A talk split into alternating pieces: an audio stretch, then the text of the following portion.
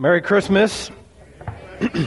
I know that's not politically correct of me. I'm supposed to say happy holidays so as not to offend anybody, but it's my conviction that there is no happy without Jesus, and He's the reason for the holiday, so I'm going to keep saying, saying Merry Christmas, and when somebody says happy holidays to me, I'm going to tell them Merry Christmas. But regardless of where you land on the whole vocabulary debate, I'm glad you're here.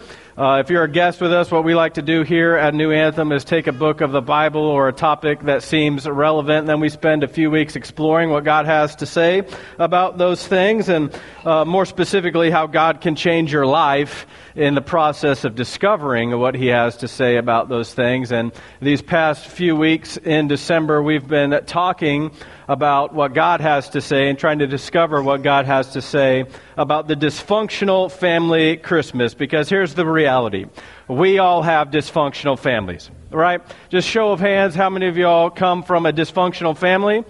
Okay? Yeah, son, don't put your hand up. Thank you very much for that. That's good. All right, that's, that's exactly what you're supposed to. Uh, if if your hand was not up, you've simply not discovered that what you're experiencing in life is not normal. Uh, what you're experiencing is not what other people are going through. Uh, at some point, you'll get to college and you'll realize that not everybody had to eat hot dogs cut in half with mashed potatoes, mashed potatoes and cheese on top. You know, it was redneck lasagna is what we called that. Back, not everybody has to do that. And uh, one day you'll get married and you'll discover that not everybody eats the center out of brownies because the crust is disgusting.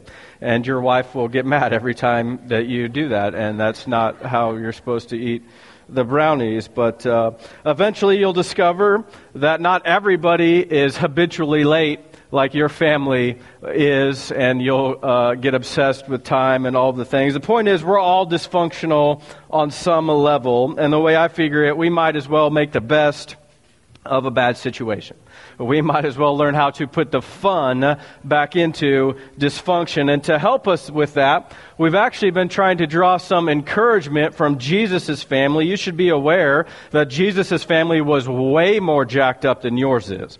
Uh, prostitutes, murderers, liars, thieves, adulterers, cheaters, they're all in Jesus' family. And this family tree stuff is a big deal because in those days, genealogies were way more important than they are today. Uh, because today, the way you tell somebody who you are is you give them your proverbial life resume. You give them a list of the individual accomplishments and performances that you've done in life. Like, what you know, gives me the credibility to stand on a stage every single week? Well, in third grade, I was Mr. World in our rendition of Earth Day. And in fifth grade, I was Huckleberry Finn in The Adventures of Tom Sawyer. And in high school, I was Wild Bill Cody in Annie Get Your Gun. You know, was, anything you can do, I can do better.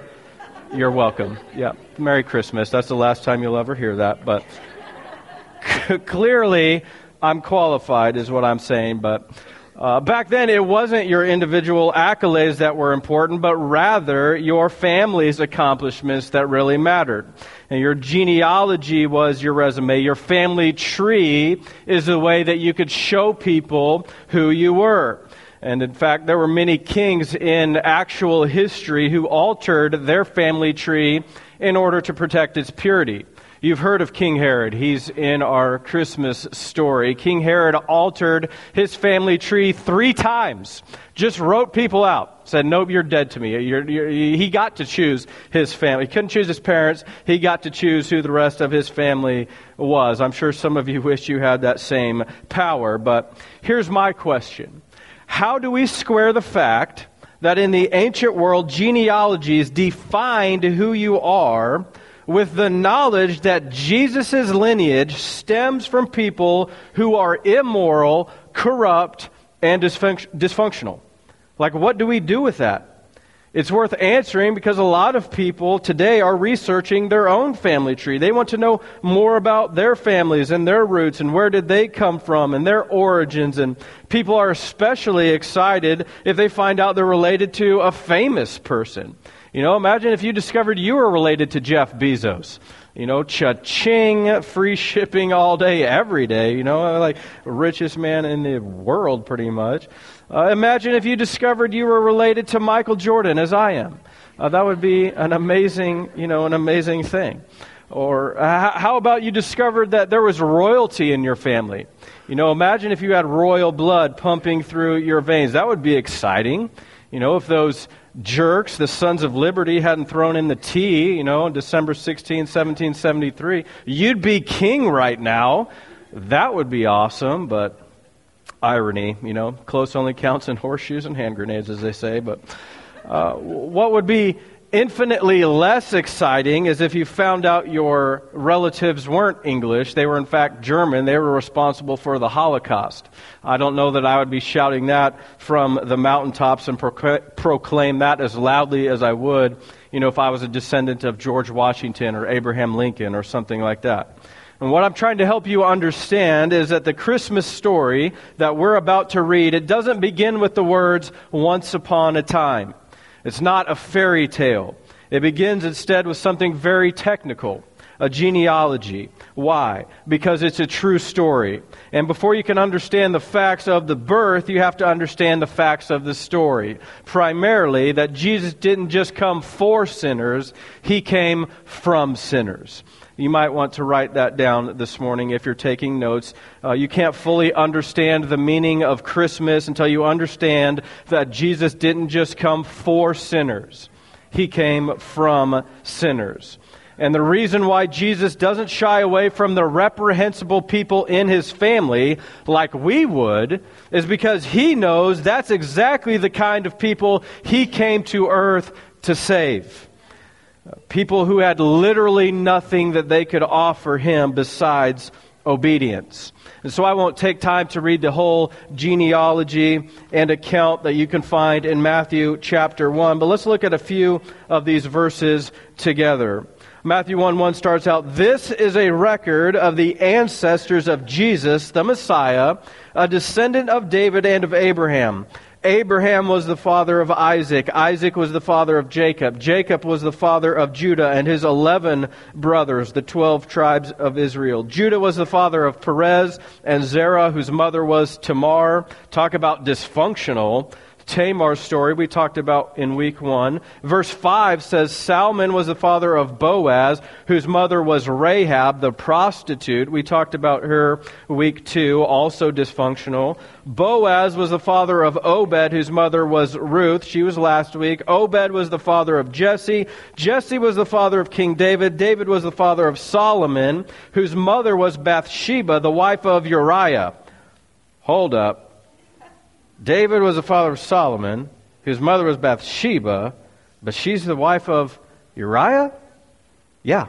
David, an adulterer, a murderer, a liar, and a deceiver, who God said was a man after his own heart, fathered a child immorally. And that's in the Bible. Drop down to verse 15. Matthan was the father of Jacob. Jacob was the father of Joseph, the husband of Mary. Mary gave birth to Jesus, who is called the Messiah. Notice Joseph is not identified as the father of Jesus, but as the husband of Mary, of whom Jesus was born. So scripture is clear that Joseph was not the father of Jesus, God was, but I still want to speak to you this morning on the subject of the dad of Christmas. That's the title of my message, The Dad of Christmas. I want to talk to you about the dad of Christmas in the context of Joseph, despite him not being Jesus' dad. It's unique, I know, but the way this whole message came about is a little bit unique. Uh, this past Sunday, I was coming home from a, a birthday lunch with my family, and uh, Laura needed to finish up some shopping, so I had the kids with me, and we were talking about Christmas and Mary and Joseph and and uh, all of that. And Lana, she's she's five. She was telling me how she didn't want to have kids. She said that it was too much work, and she knew that she was born via C-section, and she didn't want her legs to have to get sewn back to her body as mom did. And uh, I wouldn't want that either, you know. But uh, it's totally reasonable. Uh, but Leighton, my son, fruit of my loins, you know, spoke up almost prophetically. He said, You know, it was a lot of work for dad, too.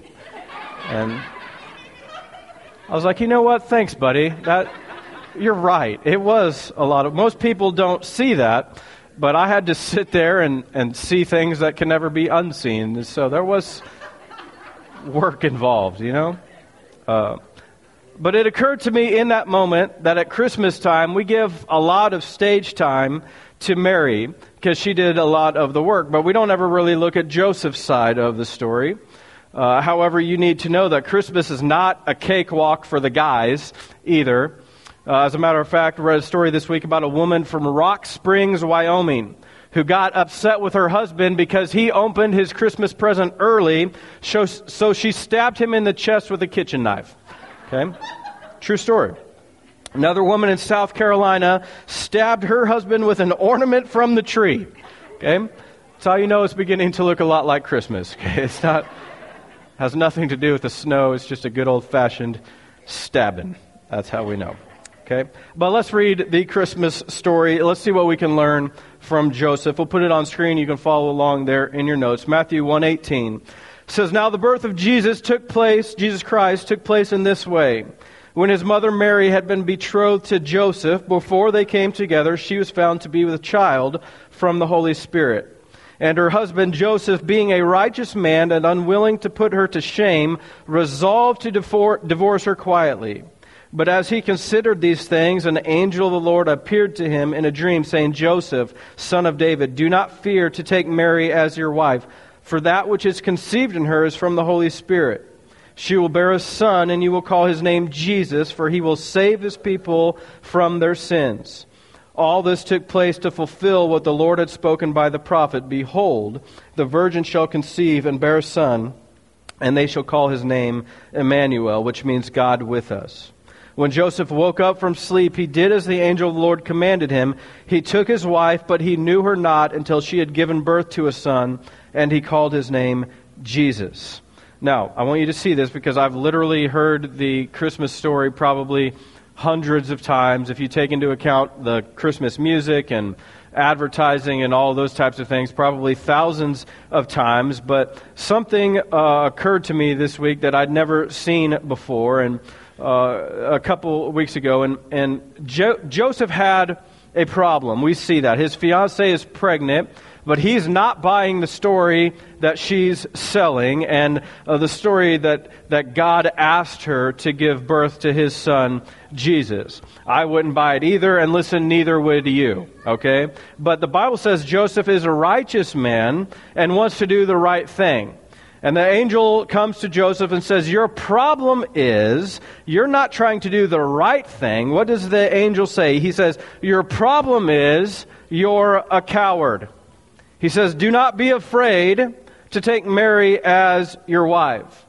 And here's the thing that really occurred to me this week in preparation to bring Jesus into your life, to receive Jesus with all of your heart takes courage above all. I'll say it like this To be a Christian, to receive Christmas, it requires courage. And to be precise, I believe that Joseph had to have courage in three areas, and they are the same three areas that you will need to have courage in if you are going to receive Christ and follow him in your life. Ironically, they spell dad, hence the title of my message, The Dad of Christmas.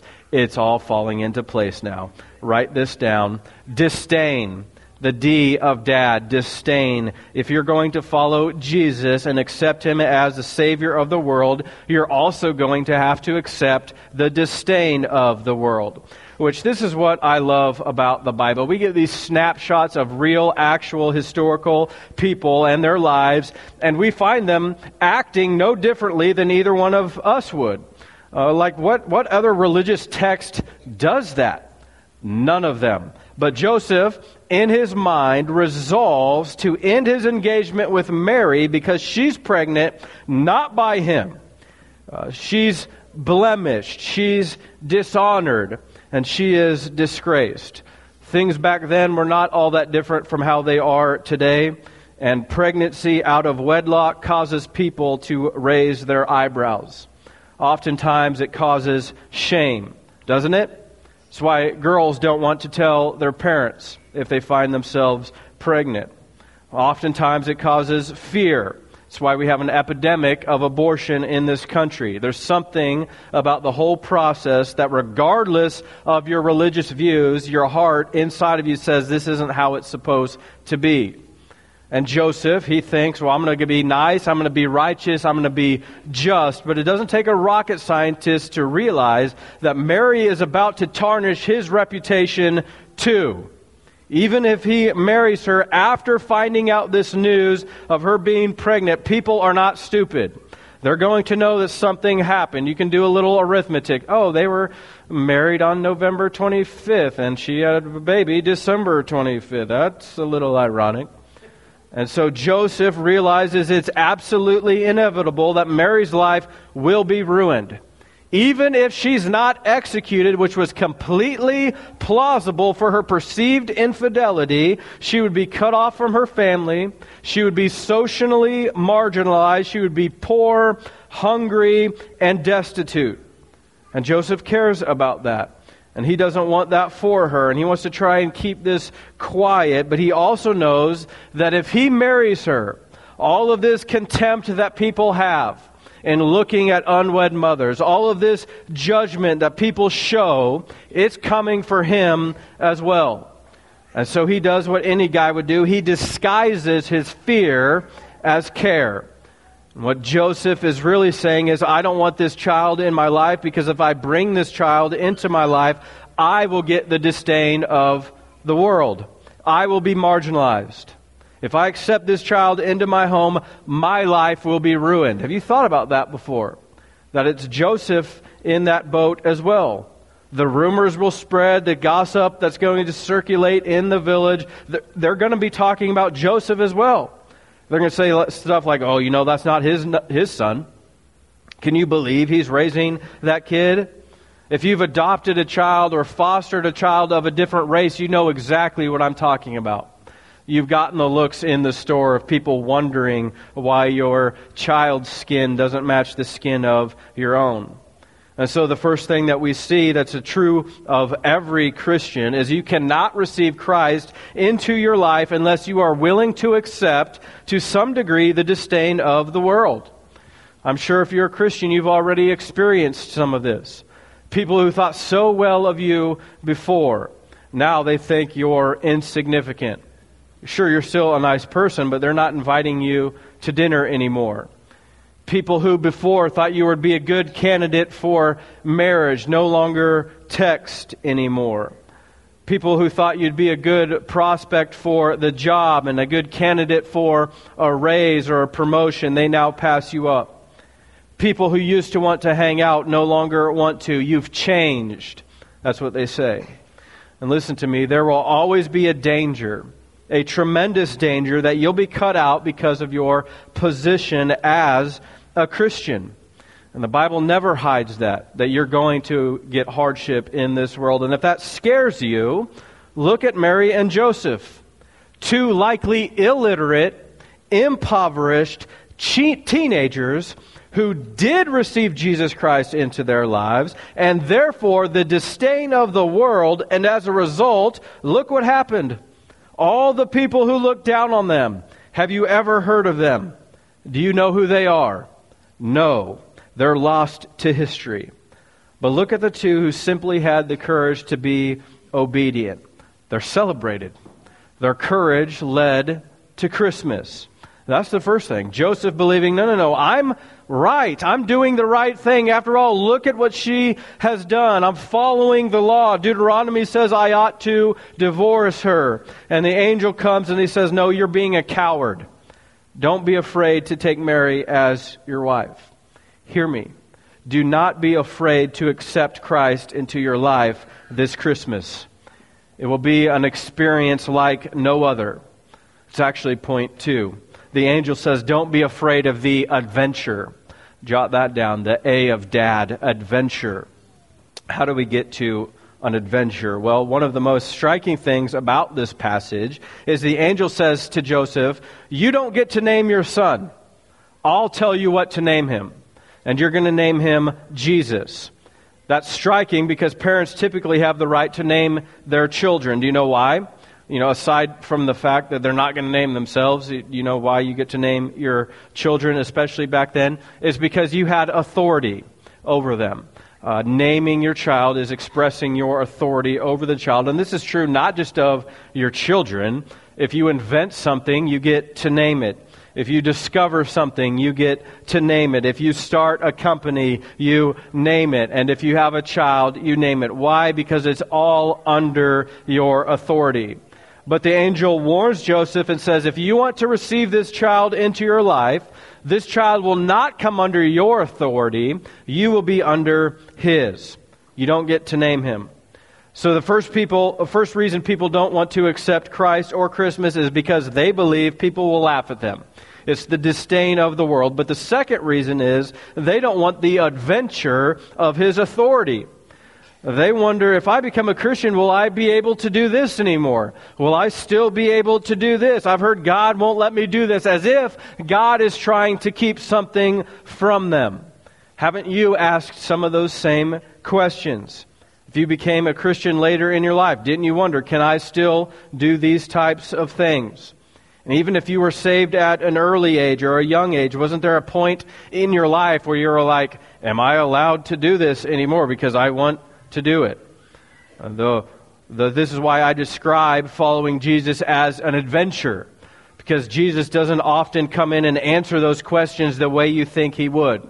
And sure, there are things within the Bible that are expressly forbidden, but more often than not, Christ comes in saying, You have no idea what I'm going to ask you to do.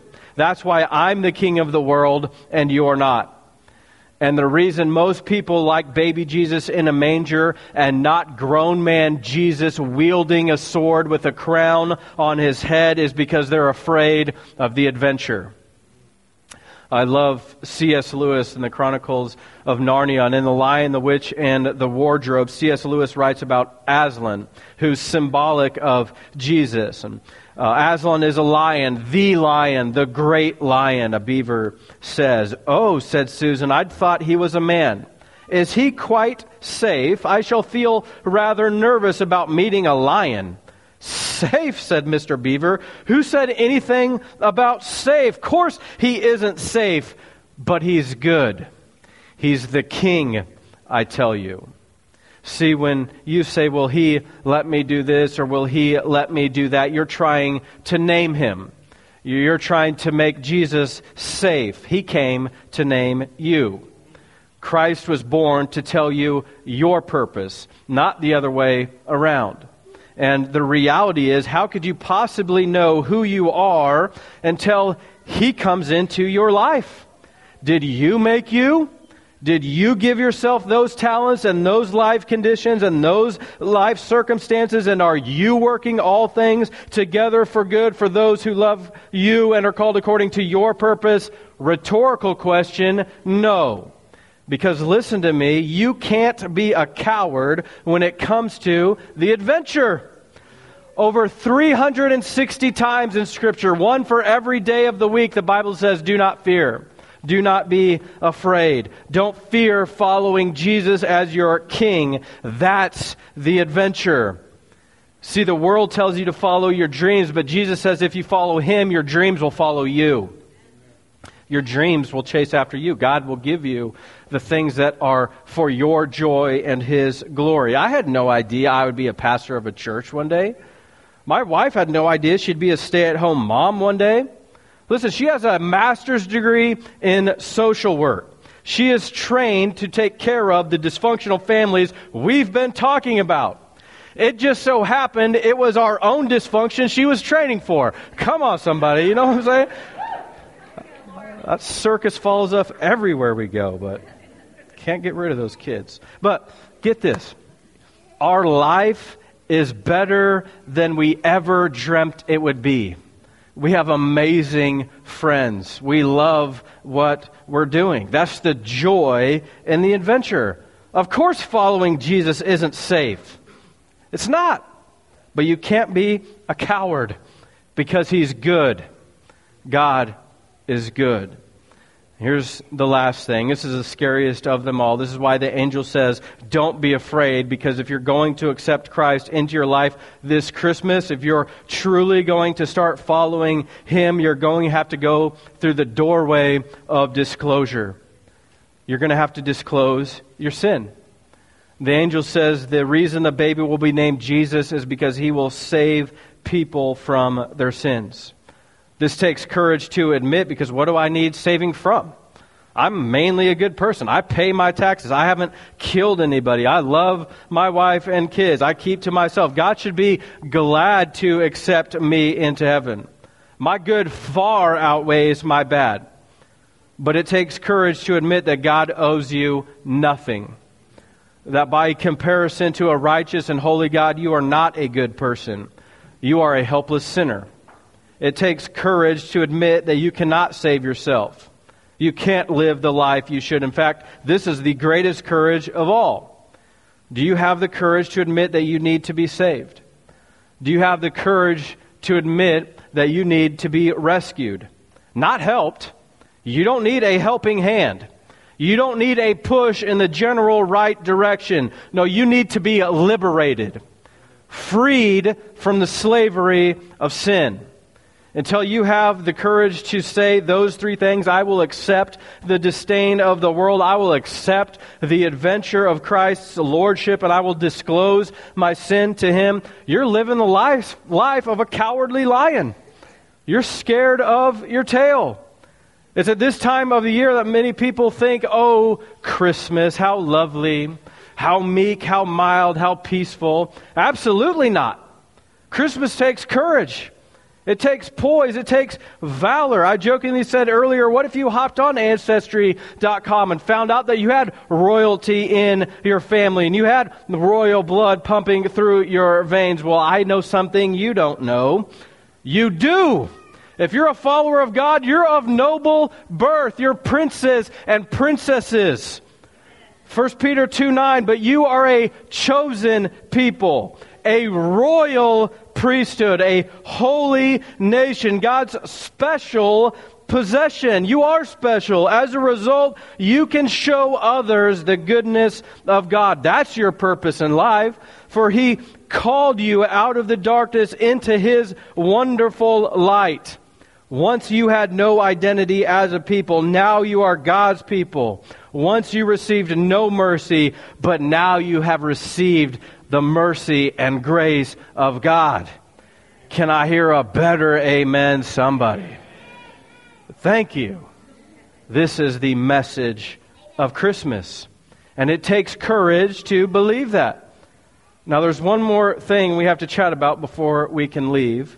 We know how to have this courage this Christmas we have our prescription. It's spelled DAD. We're going uh, to get 30 milliliters of disdain three times a day, every day.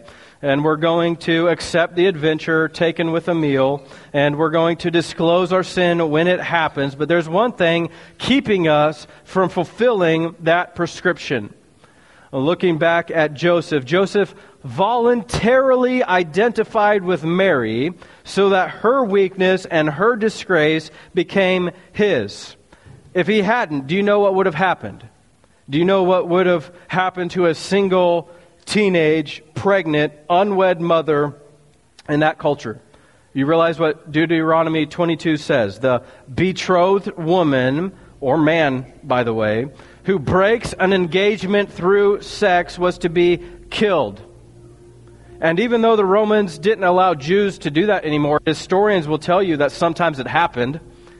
You can go on the news right now and find out that it still happens in the Middle East today. And yet, even if this doesn't happen, no one would have ever married Mary. Uh, Mary could not have gone out and found a job. There was no social welfare. She and Jesus would have been on the verge of starvation the rest of their lives. So listen. The only way for Mary to be saved was for Joseph to give up his life. That's what it means to be a Christian, to lay down your life. Write this down and then we'll close. When your heart is filled with pride, you try to write your own prescriptions. When your heart is filled with pride, you try to write your own prescriptions. The only way for your life to get better this Christmas is for you to do like Joseph and to lay down your pride. Pride is what's keeping you from accepting the disdain of the world, a world you don't belong to. Pride is what keeps you from enjoying the adventure God has planned for you. Pride is what keeps you from healing your soul by disclosing your sin. Pride is what tells you that you can keep doing things your way and one day they'll eventually get better. Pride is writing your prescription as if you're the one that's in control. What I'm begging you to see this Christmas is the only way to be saved is if Jesus did what Joseph did. If he identified with you. And catch this, he does. He lays down his life, just like Joseph. Joseph looked at Mary losing her life for God by carrying her son in her womb, and he was able to lose his life for her. And Jesus does the same thing for us. He didn't have to come to this world, he didn't have to give up his glory in heaven. He didn't have to suffocate to death on a cross, choking in his own blood. But he willingly chose to. And you can choose to lay down your pride as well. And I tell you, you're not really giving up your life because Jesus will give you so much more back than you ever lost. That's the good news of Christmas that God gives to you. I mean, why do you think the mother of God was a single, pregnant, unwed teenager?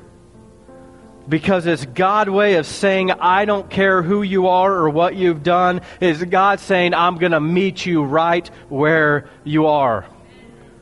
So, what are you afraid of? Don't be afraid to take God this Christmas. Every head bowed, every eye closed. God is speaking to you right now. Are you listening? Will you respond to the voice of God, to the experience these blessings that God wants to give you. This is the secret to life. God is going to speak to you, He's going to prompt you. Will you respond? It's how salvation happens. God, we love you, we praise you, we worship you. We're mindful of your Spirit right now speaking to us. God, I know you're asking some people to accept some disdain. They've been trying to control their reputation. You're asking others to enjoy this adventure. God, I just ask you to help them discover what their next steps are to laying down their pride I just believe that there are others of you here this morning who haven't disclosed your sin to God. All the hurt that you're experiencing right now, God wants to take that off of you. He wants to give you your best life. He's just saying, confess your sin, repent. I'll forgive you. I've got so much more for you. This is God speaking to your heart right now. I want to give you a chance to respond, to confess your sin to God, to say you're sorry, to turn back to Him, to enjoy your life maybe like you never have before. This is a holy moment. Just in your heart, say, God, I believe that you sent your son Jesus that he died for me and that he rose from the dead. Forgive me of my sin. Lead me to you. Help me follow you. Thank you for saving me. God, thank you for Christmas. Thank you for new life. Thank you for the opportunity we have to hear from you. Do what only you can do. Speak to us, encourage us, bless us this Christmas. Let us have fun in our dysfunction because we get to celebrate new life in you. We love you. We praise you. In Jesus' name, amen.